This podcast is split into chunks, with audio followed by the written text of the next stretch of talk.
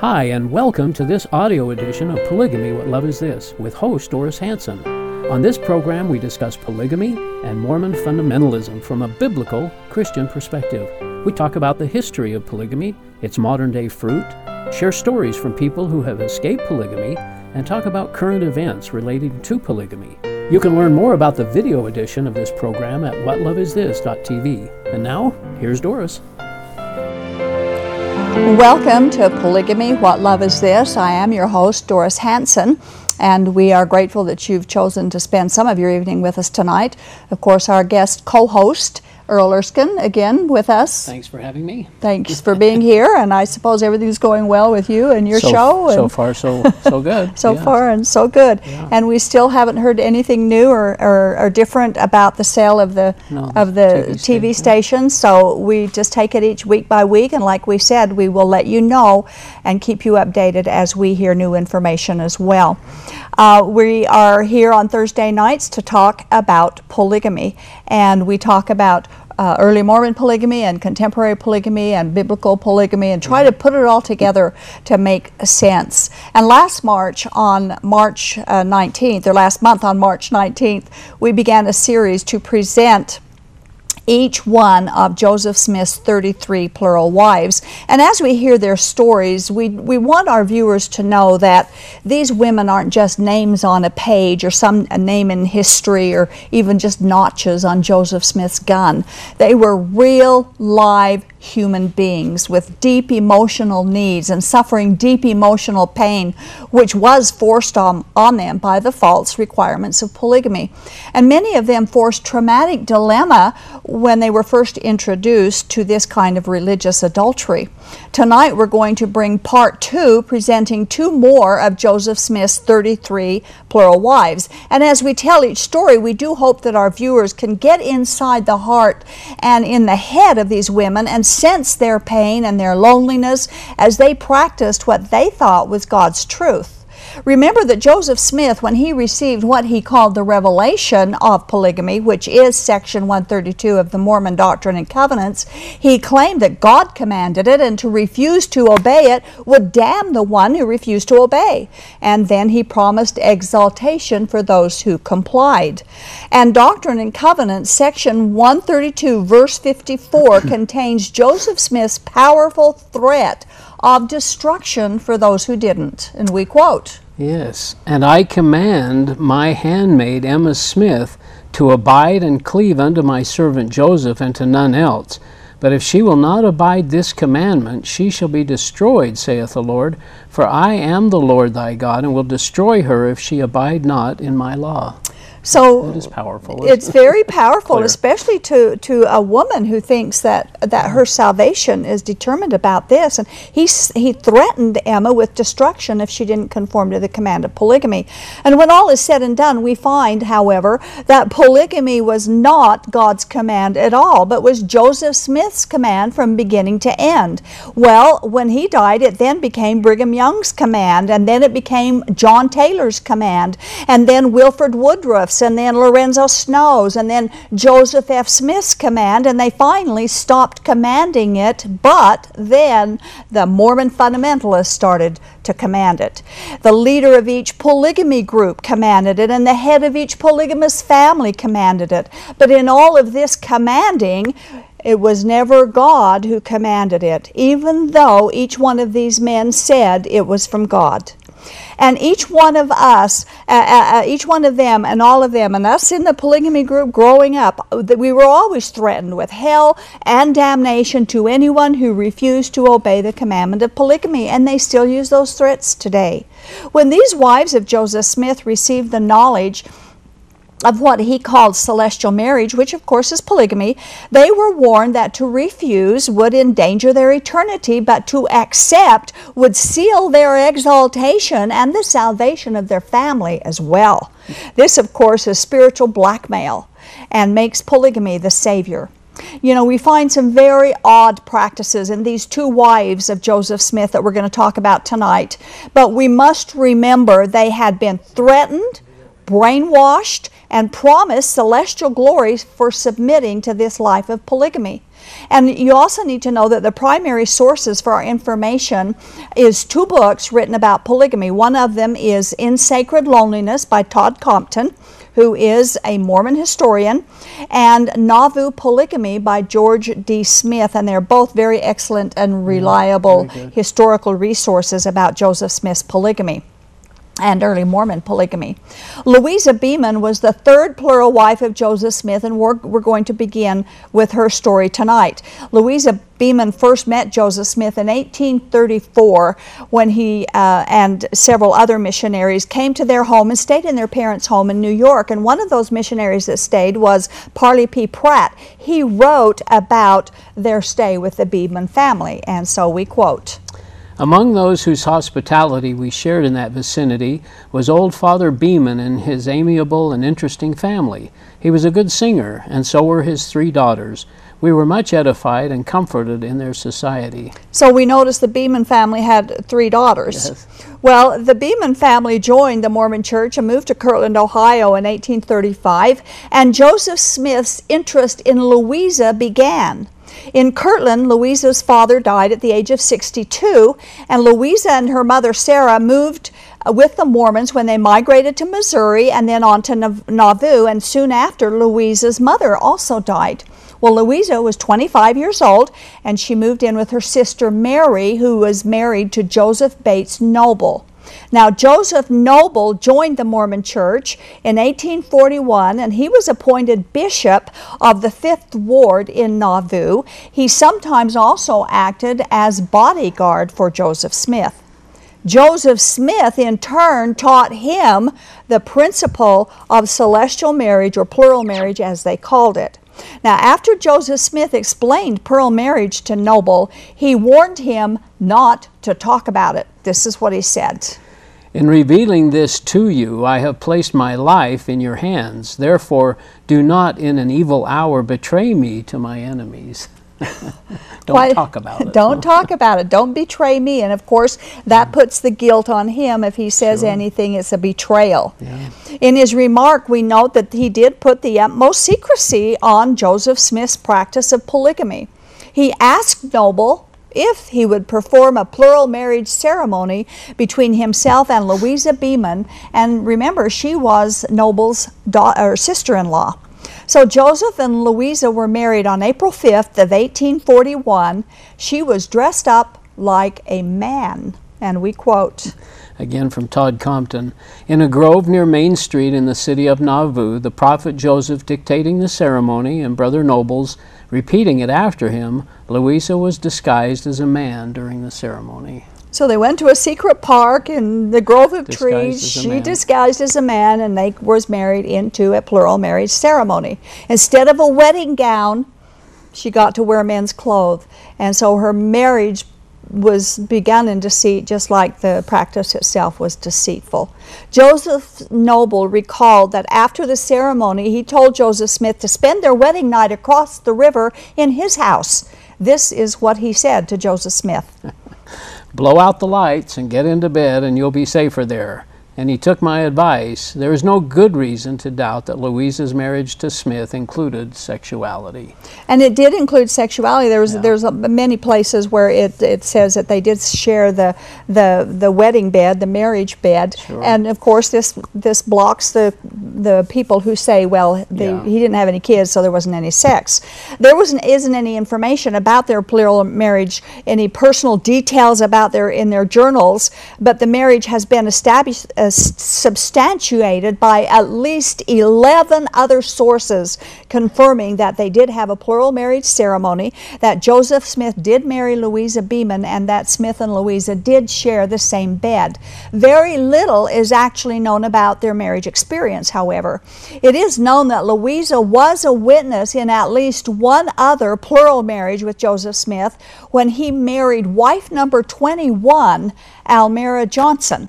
From page 60 of In Sacred Loneliness, we read this Louisa helped prepare Almira for the marriage and then witnessed the ceremony, which raises the discomforting theme of women preparing other women to enter polygamy, acting as spokesperson for the polygamous suitor.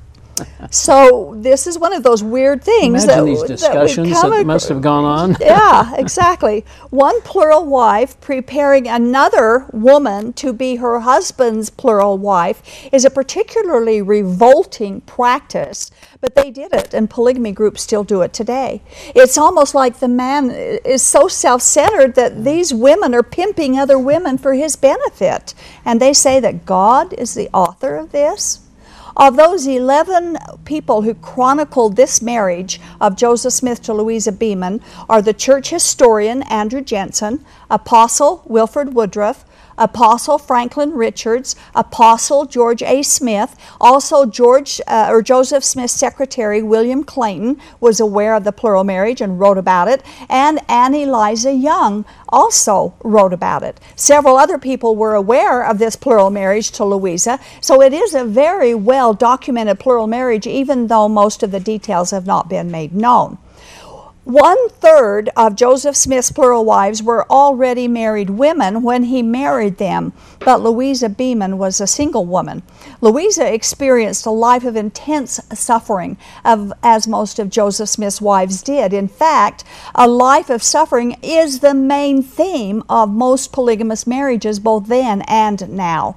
Joseph Smith's death made Louisa Beaman a secret widow of Joseph Smith, and soon she became a plural wife of Brigham Young. And early in 1846, she gave birth to twin boys. Sometime in the early months of 1846, according to Brigham Young family tradition, Louisa bore a pair of twins to Brigham named Joseph and Hyrum. They are mysteriously underdocumented, but evidently died young. One can only imagine their birth and Louisa's grief at their death. She quickly became pregnant again as she slowly made her way to winter quarters. So they were migrating west Yeah. with the rest of the morning. The rest of the Mormons. Uh, now, traditionally, her first, uh, tragically, her first two children died in infancy, which of course added to Louisa's difficult life. But on January 8th of 1847, Louisa gave birth to another son, and she named him Moroni. However, another tragic death occurred in late 1847, and we read about that. However, one important event is recorded which must have had a devastating impact on Louisa. Moroni died on August 10th after seven months of life, a victim of teething and canker, evidently a malignant sore in the baby's mouth that became infected. So poor Eliza, she, Louisa, lost 32 years old, she'd lost three babies. Yeah. Um, and on July 23rd of 1848, she gave birth again to another set of twin oh. boys, and they were named Alva and Alma. They finally, the, the Mormon migrants at that, of that particular company arrived in the Salt Lake Valley during the third week of September of 1848, and Louisa was soon faced with another crisis. She later wrote about it in a letter to Marinda Hyde. I am led to think at times there is not much else but sorrow and affliction in this world for me. The next day after I arrived in the valley, my babes were both taken sick with the bowel complaint. The canker set in, and on 11 October I was called upon to give up the oldest one, and his little spirit took its flight to join with his brothers and father in heaven. So after, Lost some more. yeah, so she lost another child, and after the first uh, twin of these twins died, the other one seemed to be getting better, and he seemed to flourish for a while. But on November 16th, she lost him also, evidently with the same complaint as the first twin had died. Louisa had given birth to five children by Brigham Young, and they all preceded her in death. Louisa herself died at the young age of 35 after suffering with breast cancer. And we quote from In Sacred Loneliness. There is times when I am troubled with that affliction that I was troubled with while at your house. I presume you would like to hear about how we are prospering. There has been many a good death since we arrived here, and it has been mostly among children. Babes that have had whooping cough, very few grown persons have died. We do not begin to have the sickness to contend with. We have had heretofore the winter has been rather severe. As it regards provision, it is getting rather scarce. Some families are out of bread at, this, at the present time. It will be nothing strange if we should see rather hard times before harvest. So we read rough life. Rough life. We read Yeah. the sadness. Pioneer times were hard and, and, and often very lonely, and sometimes terrible poverty and living in cramped and cold living quarters. But pioneer times, as a polygamous wife, was all this and even more because there was no hope ever any hope of enjoying the exclusive companionship and love of a husband who was divided between dozens of other women he called wives. It was a cruel life and continues to be a very cruel way to live, forced upon by these poor women falsely in the name of God. In another letter, Louisa wrote that she began to treat the breast cancer in early May of 1849, but those treatments were completely ineffectual, and Louisa celebrated her last birthday on February 7th of 1850. We read from page 69 of In Sacred Loneliness. One imagines the final bedridden months, the excruciating pain, the transformation of Louisa's body and face as the sickness ravaged her. And so Louisa died on May 15th of 1850. She was only 35 years old. We can only imagine that her torment in death was equal to her torment in life as she experienced the ravages of pioneer life, the loneliness of having a polygamist husband and rarely seeing him, knowing that he also was the husband of so many other women. Then all alone, watching her children die one by one with no husband by her side and then suffering incurable, painful breast cancer. For many years, Louisa Beaman was widely recognized for some reason as being the first plural wife of Joseph Smith instead of his third. In 1851, the city that is now called Parowan, Utah, was christened Fort Louisa oh. in her honor. According to John D. Lee, we read this. In honor of the first woman who listened to the light and voice of revelation and yielded obedience to the seal of the covenant, for this noble act her name is held in honorable remembrance in the history of the saints. In other words, she yielded to the false doctrine of polygamy, a doctrine that is not in obedience to anything that God has ever commanded. The new and everlasting covenant that God recognizes is the covenant made by Jesus when he died on the cross for our sins. That covenant is in effect for any and for all who will accept the covenant promises by trusting Jesus Christ for the forgiveness of all sins and trusting that He alone will take us into His heaven by grace through faith and not by any religious works that we've done. And that is the only new and everlasting covenant. It is not polygamy. Polygamy, or celestial marriage as they call it, has nothing to do with any covenant of God.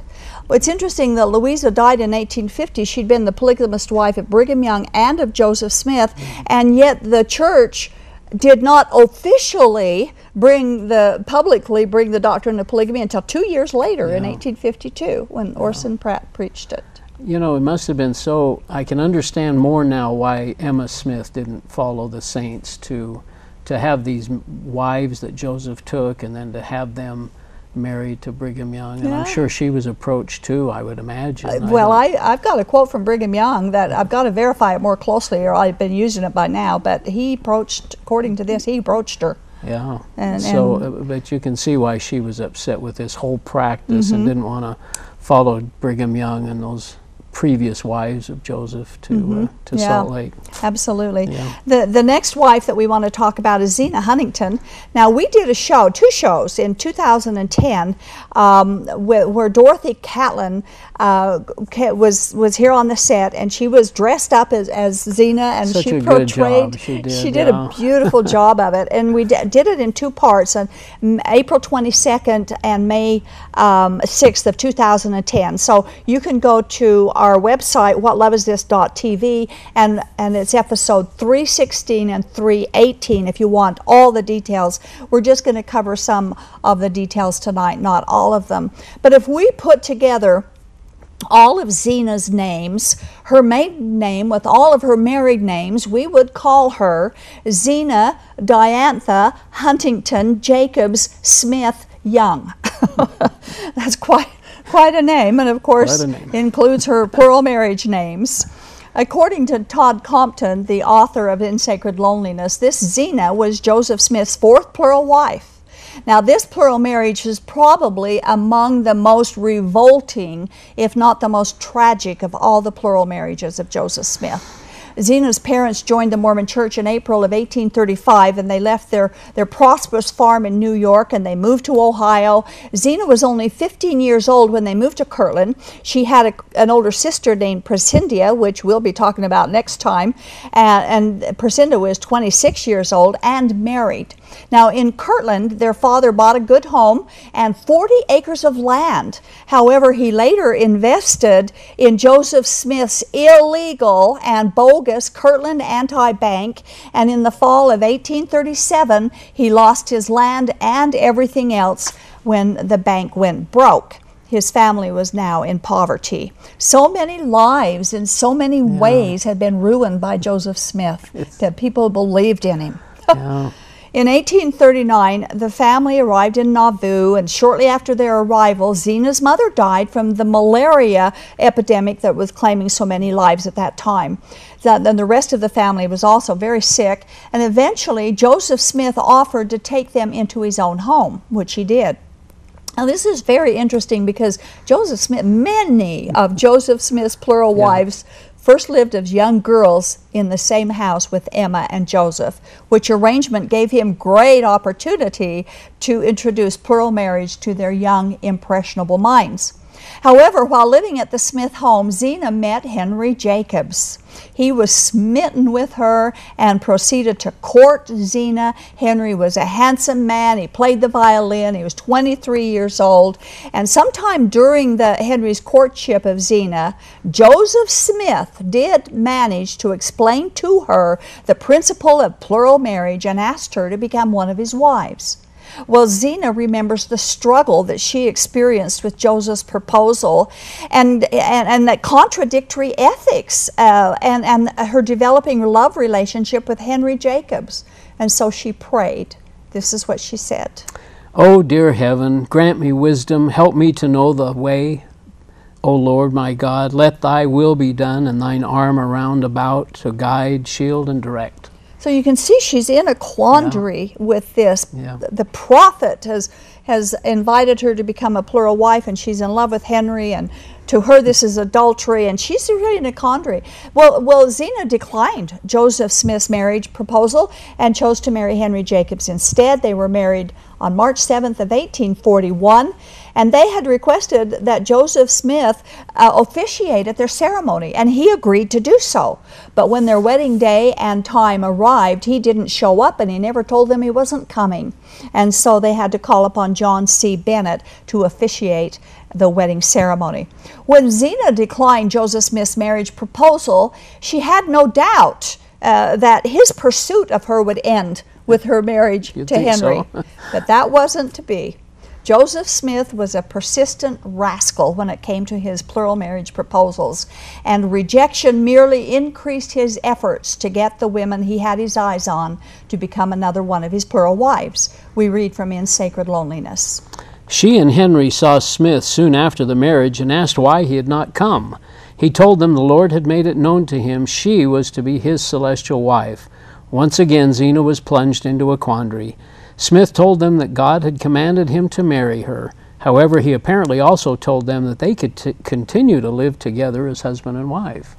Now, that would put your moral standards in a quandary, wouldn't it? Would. And it says there that he told them, so he's telling both Zina and Henry about this arrangement. She was married to the man she loved, yet was being pursued by the Mormon prophet. This was a very cruel characteristic of Joseph Smith. How would that have made Henry feel? Can you imagine? I can't. It would be interesting to know the kind of rationale and discussion that would go on between Joseph to say whether he's saying that, uh, well, your civil marriage really doesn't matter, or this this is a higher law, or uh, it would be interesting to know the real words the, that he tried to use to talk people into this practice. It's, we know what he said to the to uh, some of the women, but we don't them. know how it came, especially when there were husbands involved. Yeah.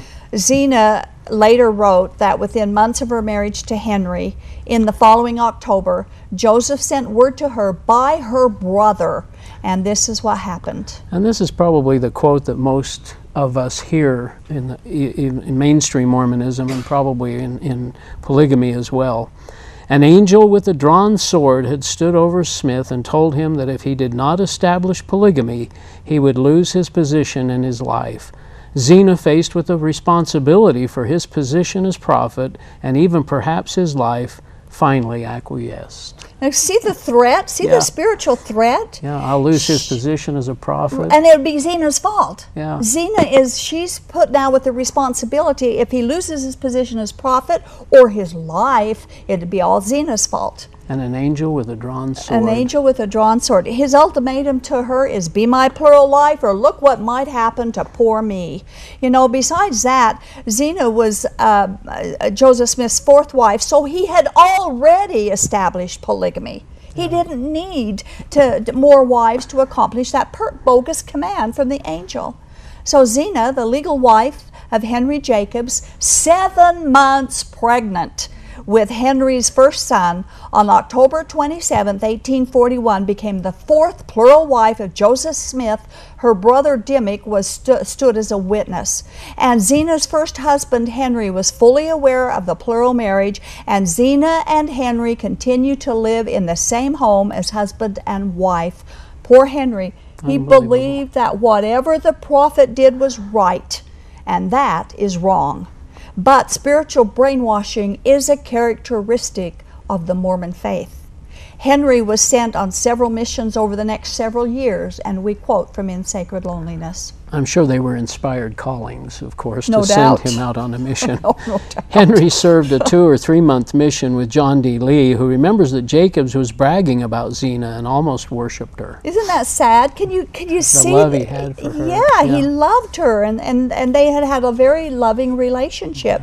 Zina's conviction to obey what she thought God required was greater than her concern for moral ethics or for her reputation. About living this immoral life of two husbands, she said this. I made a greater sacrifice then to give my life, for I never anticipated again to be looked upon as an honorable woman by those I dearly loved. So she, She- that just pain, both pain, emotional pain from jo- uh, Zina and and Henry because of Joseph Smith. Now, when Jacobs returned from a mission in May of 1844, he found his wife was attending private meetings with Joseph Smith, and many of those meetings involved the secret Masonic handshakes and the secret oaths and wearing the secret special clothing. After Smith was killed a month later, he, you, we would think that Zina's marriage to Henry would get back to normal, but that wasn't to be. Although they had never stopped living together as husband and wife, it had been a marriage triangle with Joseph Smith as the third person. Their marriage was not made simple, however, because Brigham Young swooped in for the spoils, going after as many of Joseph Smith's plural wife widows as he could get. We read from page 83 of In Sacred Loneliness. Zina must have been cute. Cute, probably, she, huh? she probably was Very cute. Mm-hmm. pretty girl. Brigham Young, Heber C. Kimball, and the rest of the quorum of the twelve apostles approached the widows of Joseph Smith and offered them as themselves as husbands. It is certain that many of Smith's widows did marry members of the twelve. Brigham married between seven and nine of them. Kimball married approximately eleven. Wow, isn't this awful? this thing just gets just worse and worse. Brigham Young pressured Zina to marry him, and we quote again from In Sacred Loneliness. President Young told Zina D. if she would marry him, she would be in a higher glory. So, how her marriage would be in higher glory um, is is kind of curious to know. Uh, she was married to Joseph Smith, and he was the highest, Yeah. you know, in their eyes as far as they're concerned. But they seem to say what they want uh, to get whatever they can think of to get the people that they're seducing to believe them. So Zina was married uh, to Joseph Smith for eternity, and she married Brigham Young for time only. Although Henry was also aware of this marriage, he never recovered from his deep love for his wife. He struggled with this arrangement, and he later, later wrote this to Zina. Yeah, he was sent on a mission, right? I think Mm-hmm. he's sent again. Zina, I have not forgotten you, my love. uh, have not forgotten you. My love is as ever the same and much more abundantly, and hope that it will continue to grow stronger and stronger to all eternity, worlds without end. And in another letter, he mm-hmm. wrote, The same affection is there, but I feel alone. I do not blame any person. May the Lord our Father bless Brigham Young. All is right according to the law of the celestial kingdom of our God and I'm not, I kept reading this, and yeah. I don't know if there's a comma there. Mm. celestial kingdom of our God, Joseph. Right. Brigham Young taught say? that Joseph was their God. Was their God. Oh, mm-hmm. Oh boy. So the law of the celestial kingdom of our God, Joseph. Bless my dear little sons. For me, for I do not love my little, for I do love my little lambs. Oh, the feelings I have for them and you, they cannot be told. So we see more and more of the anguish yeah. in, in Henry's heart over this situation. Zina and Henry left together with their children uh, when it came time for them to migrate west. But May of 1846, Brigham Young interrupted him at Mount Pisgah in Iowa and sent him on another mission. This is the one he sent to him in okay. England. And that was the time when Brigham Young told Henry to leave his wife alone and to go get another wife with whom he could live with in eternity. After Henry left, Zina began living openly with Brigham as his plural wife. In her own words, Zina said she was welcomed by Brigham Young into his family. Zina and Henry never got divorced. We quote Brigham Young from page 78 of Nauvoo Polygamy concerning these strange plural marriages. Yeah, maybe this is some of the discussion that went on. If a woman can find a man holding the keys of the priesthood with higher powers and authority than her husband, and he is disposed to take her, he can do so. Otherwise, she has got to remain where she is in either of these ways of separation. You can discover there is no need for a bill of divorcement. So, teaching very unethical, immoral practices. Yeah. He taught that a woman can just leave her legal husband when she finds someone with a higher authority. By the way, that's only in Mormonism because in biblical there's no higher authority but Jesus is the only one. Everybody else is equal with each other. And and he he says don't bother with the legalities by getting a divorce. Polygamists have always snubbed their noses at any and all laws that they thought infringed on their marriage marriage practices. We would appreciate if any one of our viewers would call in tonight with a passage in the Bible where God says this behavior is okay. Where does he teach this kind of disregard for the marriage commitment or for more, this kind of immorality in marriage? And when you call in, would you please give us a biblical passage where God commands polygamy at all? We're going to open our phone lines right now. We'd love to hear from our viewers on this kind of behavior in the early Mormon church from these so called prophets. Um, and we are going to um, show you our, our uh, me- message tonight. Our phone number, by the way, that you can call while the message is being shown is 801 973 8820 973 TV20. So give us a call, and uh, we do share our message with you now.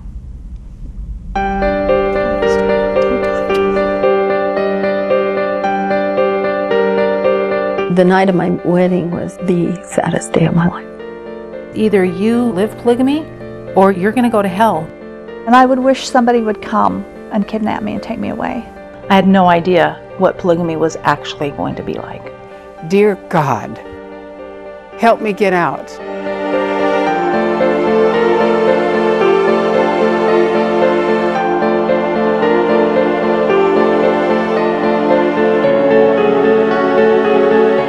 All these men did whatever they wanted to all these women in my life, and sometimes me.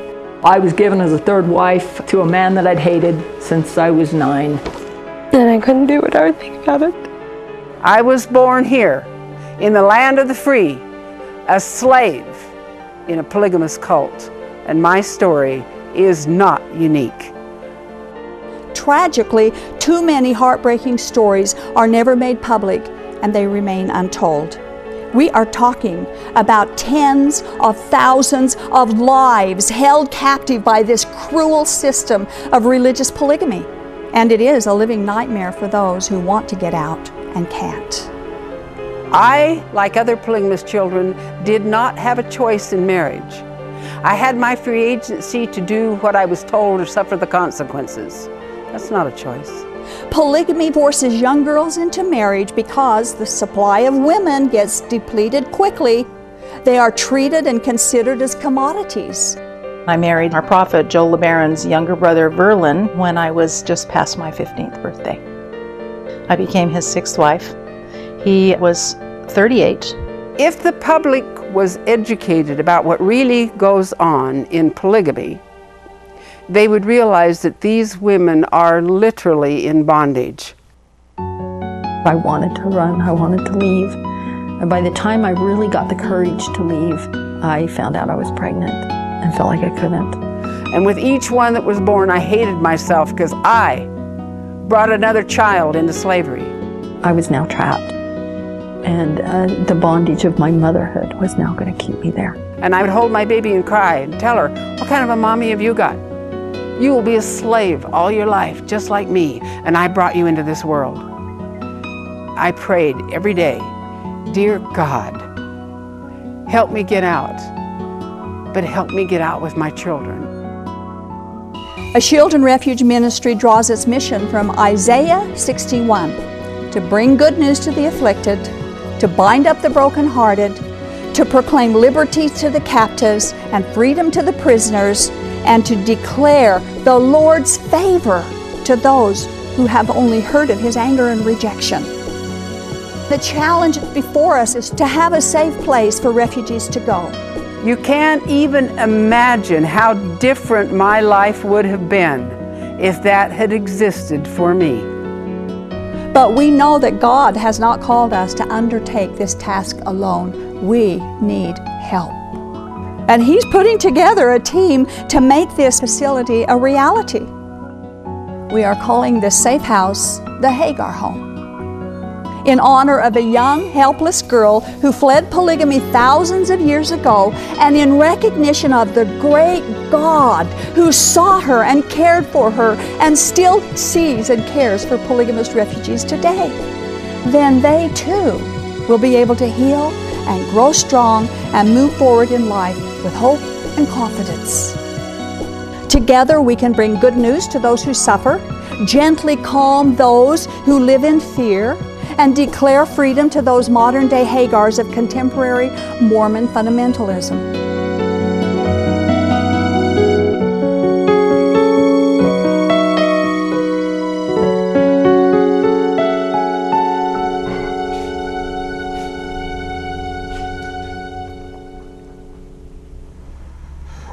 Welcome back to our show. This is Polygamy What Love Is This? And we've been talking about what love is this Oh, with Joseph love. Smith's third and fourth plural wives. It's just strange things that they were doing then. And we've got stranger ones even coming as as Yeah. we go through his 33 plural wives. Um, our telephone lines are open. We invite you to call in. We'd like to hear from you. Your comments or questions or disagreements or agreements, whatever it might be, give us a call 801 973 8820. Uh, We do have uh, lines open, so give us a call we do want to talk um, a little bit about something that happened a couple of weeks ago in Colorado City, which is one of the FLDS polygamy groups uh, community. In fact, it was it was so traumatic to the people involved that it made national news, and so many of our viewers may already be aware of this incident. But it was something that happened. Um, uh, some background information first so that so that you'll know what was actually going on. The FLDS have traditionally uh, kicked people out of uh, of their community and told them to go away and repent from afar. Well, there was an FLDS woman. She's a mother of four children, and her name is Sabrina Tetzner. And she left the the FLDS polygamy group about eight years ago, but she was unable to take her four children with her. Uh, she left them in care of an aunt who was still in the polygamous community. Now, women are sometimes forced to leave their children behind when they escape because the FLDS teach that all of the children that are born in the polygamy group belong to their priesthood, they don't belong to the parents. So she couldn't take her children with her. Later, Sabrina decided that she wanted custody of her children, and so she sought legal help to get them back. She was successful, which is unusual, and she received sole custody of her children, and they are ages 8, 9, and 12 and 13 years old. Well, a couple of weeks ago, Sabrina went into the polygamous community to get her children from their aunt's home according to the court order but the aunt wouldn't let her take the children. She wouldn't send them out of the home. Now, she drove into the community in her van and a crowd of several dozens uh, people. Some reports say there was over a hundred FLDS people, mostly women, who gathered around her van, surrounding it with Sabrina still inside, and she wouldn't get out of her vehicle because she was afraid of what the crowd might do to the van if she left it, or even to her if she got out. Well, they harassed her and they kicked the van repeatedly, and they threw chickens at the vehicle. They even tried to get push animals into her car. Her efforts to get her children led to a seven hour standoff. Now, deputies were called to come and to help her, and they finally received a search warrant which allowed them to enter the aunt's home to receive Sabrina's children. Nobody was hurt, but reports say that deputies from other areas were preparing to fly into that town because they were afraid of what might happen. When it was finally over, the officials escorted Sabrina and her children safely across the Utah state line. Now, there were no arrests and haven't been any arrests, but we understand that some of the authorities are considering pressing charges against the aunt, which we believe they should do because she was in contempt of a court order. The polygamists need to know they are not above the laws of the courts of this country. The police force in the FLDS community have historically been polygamists themselves. The policemen and the sheriffs were all polygamous men answering to the polygamy leadership. Yeah. Uh, and, and they answer only to their religious authority, and most of the time refusing to uphold the civil laws that govern the police. They are referred to as the God Squad and one of the God Squad officers actually responded to this standoff, but was there only briefly, and he never provided help or protection for Sabrina. We're grateful that she was able to get her children out and, and successfully gain legal custody of her kids. At least now we know that those children will have the opportunity to learn about the outside world, hopefully to learn how to make informed decision, how to be free to study out everything they're told rather than forced submission to the indoctrination and brainwashing that takes place in every young, impressionable mind of the children of polygamy. Polygamy is not a matter of what adults want to do with each other. Polygamy is not a matter of free choice, not of informed decision, but it is brainwashing and mind controlling, slave driving, forced marriages, child brides, trafficking for sexual purposes, women having 12, 14, 16, 17 more children, and required to support themselves at the same time. Polygamy is not a requirement of God, and you are not obligated to stay. If you want to get out, give us a call. We would love to help you. It's not a command of God, it's a false teaching of men. Um, anyway, I don't know if you saw that on the I news. I did see it, yes. And uh, is that common? That I mean, is this the, the rationale that, that, they belong, that the children belong to the priesthood, is that a common? It is in the FLDS. Yeah. The other groups don't use that, to my knowledge. Yeah. They don't use that, but uh, Warren Jeffs is the one. Do you think this may have set a precedent? I hope that so. Other ladies can get their children I back? do hope so. It's so such a battle, though. It yeah. is such a horrid battle when a woman leaves the polygamy group uh, she generally leaves everything behind, and it's very, very frightening for her. And of course, the polygamy group has all the money, all the clout, all the power. She has nothing, yeah. and and then she can't get the help she needs. She can't get financial help. She can't get pro bono legal help to help her get back what belongs to her. Yeah. And then when the courts and this happens, gives the children, especially the little girls, to the polygamy group, to I the know. husband. That's just you know what's going to happen to them. Absolutely. Yeah. It's the only reason they want little girls. And on a spiritual level, as you've explained before, these people, these women leave thinking that they're going to hell because they're mm-hmm. disobeying mm-hmm. God's command to live Yeah. polygamy. Nope, that's exactly right. That they do. so they. And the, the threat of their families to uh, that, that they will be shunned for the rest of, of Well, their and then- life. And then to, like you say, lose the chance to have their children with them. I mean, what a, how, how would you even think about leaving? if That's the trouble. Yeah. That's one of the main You're troubles. trapped into it Yeah. as soon as you're committed. Yeah. as you And, and they'll threaten them if they leave. They can't take their kids with them. yeah. And and that takes us to an interesting Yeah. play that we went to see last weekend. Several of us who are involved with this show uh, decided we'd go see a play. It was called what the pilot program, The pilot program, yes. and it was at the Rose Wagner Theater downtown.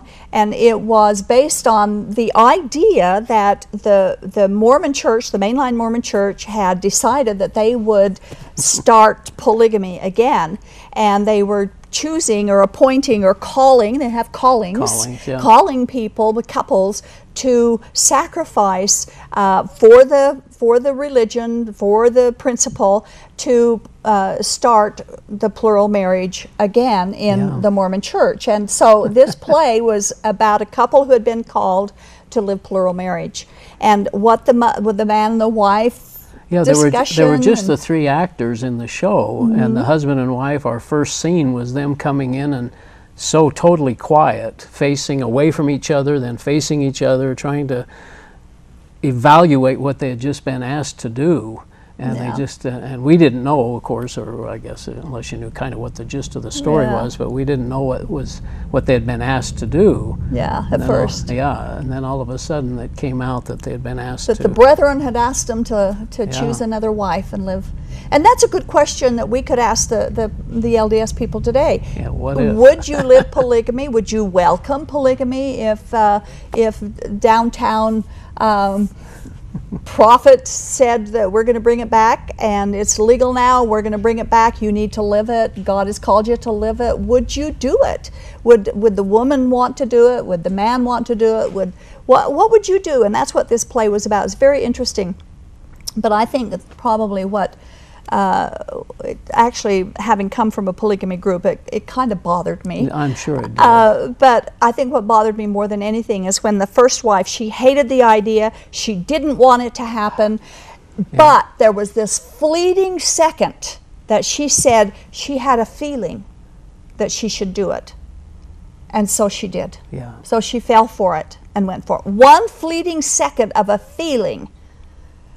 You know what? And the second wife actually had that she same the- moment. she thought about it. The prophet spoken. Yeah. Uh, it Yeah. must be good. Yeah. It must be. And they can have hours of pain, hours of dilemma, Yeah. but one little fleeting moment of feeling, and she decided to do it. That's unfortunate in the Mormon religion. It happens all the time. Do something wrong because you have a feeling that it's right.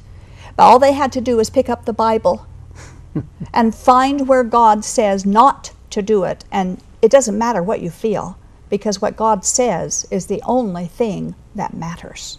And God said monogamy Yes. was the way of marriage, not polygamy. Yeah. So we have, uh, looks like we have call coming in, but we don't have anybody yet that is uh, ready for us to take their call. So if you want to call in, please do so now. We're getting towards the end of the show, and if you call too late, then we won't be able to talk to you. So let's uh, let's have some input on this. What would you do if, if you're an LDS person and you're told you had to live polygamy? Would you in, would you in, uh, invite it or would you hate it? Uh, we have an email that we would like to read um, from a viewer in Meridian, Idaho. Yeah. I've really learned so much over the years by watching your valuable show. I'm an ex Mormon and I search the internet daily for truth. I am born again due to shows such as yours. I do this study because of my desire for truth and I need daily doses to quench my thirst.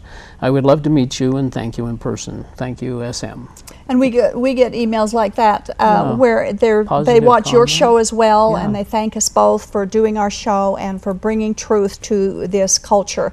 Of course, Meridian, Idaho, would be where the Boise Nampa area, where uh, it our show is shown on KCLP channel 18 on Sunday afternoons, a week after uh, it's broadcast here, and it's comforting to know that God is providing and using the shows Yeah, to and help you get a few phone calls from them on, on Sundays, right? Or I do sometimes. Sometimes I get calls from Idaho on Sundays, and I know they've just watched the show and they're either mad at me or they're thankful. But um, this viewer is grateful for biblical truths, and we're grateful that he. Uh, loves the Bible and loves God's truths from the Bible. And we want to thank TV20 and KCLP in Idaho um, and the internet and every opportunity that God has given us to bring out something to talk about that at one time was totally forbidden to speak about in public, and that is Joseph Smith's false gospel of polygamy for eternal life. Yeah, and we know people that have been excommunicated and, and shunned because they came discuss these kinds of things, and now the church is actually in their essays. Yeah. If you look at LDS.org, if you Yeah. can find them, You can find talk about and admit to these uh, plural marriages. Yep, admit he had them. They don't admit all the truth about him, but No, they they finally don't. admit that he had them. One thing I was going to say too, real quickly, is that uh, this was one of the things that was easy for me to watch. Polygamy, What Love Is This? Because I knew it was a Mormon doctrine, even though we weren't practicing it at the time. That, but that um, it was something we probably were going to be doing in heaven. So I could Yeah. watch you without uh, any fear of, of, of thinking that I wouldn't let my wife know I was watching, but I did. I did watch it myself. But uh, when Carla started watching it, she felt she found comfort and started learning things that she had never heard Mm. wonderful. before. Awesome. Yeah, That's it really good. was. That's good. So it is. It's, it brings out things in these quotes. Some of these quotes I've never Yeah. had never gotten No, into before me either. either. Yeah. And you know, you say that um, it, it, you were safe watching this because polygamy is a dead issue now, but you Yeah. were going to live it in heaven. But you know what? Polygamy is not a dead issue because you are. It's a future issue. Yes, you're right. It's a past and a future issue for Mormons. Well, I knew I'd have to deal with it sometime. Right. Now I'm so glad I don't. Yeah, amen to that for sure. Okay, we do have uh, some phone calls now. We have Rick calling from Enterprise. Hello, Rick. Yes. Yes, you're on the air, Rick. Hi, guys. Uh, this is uh, Rick down here at Enterprise, and I just wanted to call and say, speak to you about a few things that you're talking about. Um, one is I was raised uh, Roman Catholic in, in California, and I had to go to Catholic school. And one thing I remember so distinctly was is some of the teachings of the Catholic Church that were so out there once I grew up and became a Christian and realized that the teachings of the Catholic Church was Catholicism. And the reason I'm bringing this up is because Catholicism, the teaching of Catholicism, is not the teaching of Christ. It's the teaching of basically men over many generations. That's how they made it up. But anyways, the reason that I bring that up is there was a woman who was a teacher at a Catholic school, and there was priests there that were teaching things away from the deity of who Jesus Christ really is. And she called a Catholic television show, and there's a woman, a nun, Mother Angelica. And Mother Angelica heard what she had to say, and she t- looked at, she told that woman, she said, say just what Jesus said to those priests, liars. And that's it. Now, you know, I have a Jewish friend, and he made it very clear to me. He's a Jew for Jesus, and he's a wonderful man. And he made it very clear to me in the end of end days, which we are certainly in, that evil will become more evil, meaning in people, and righteous will become more righteous. And Jesus said, let the weeds grow with the tares. And it's very, very clear that all of Mormonism is evil. Uh, and there, there's no question. Its origin is evil. Its days today are evil. Months in is evil. The apostles are evil. All of it is evil. It's witchcraft to go to those temples and pray for the dead. I mean, all of these things. And these people, when we first came here a few years ago, made it so very clear that we came, we moved here because God brought us here so that they could teach us and we could become Mormons, so that we could enter into the celestial kingdom. Rick? And it was Rick? unbelievable the things that they were telling us. They Rick? tried to divide my wife and I. Of course, Rick, we're Christian, Rick. we're on the same page. and I just was going, wow. Rick? Is this real? Can we interrupt you, Rick? They're doing Rick, it now to some other people, this.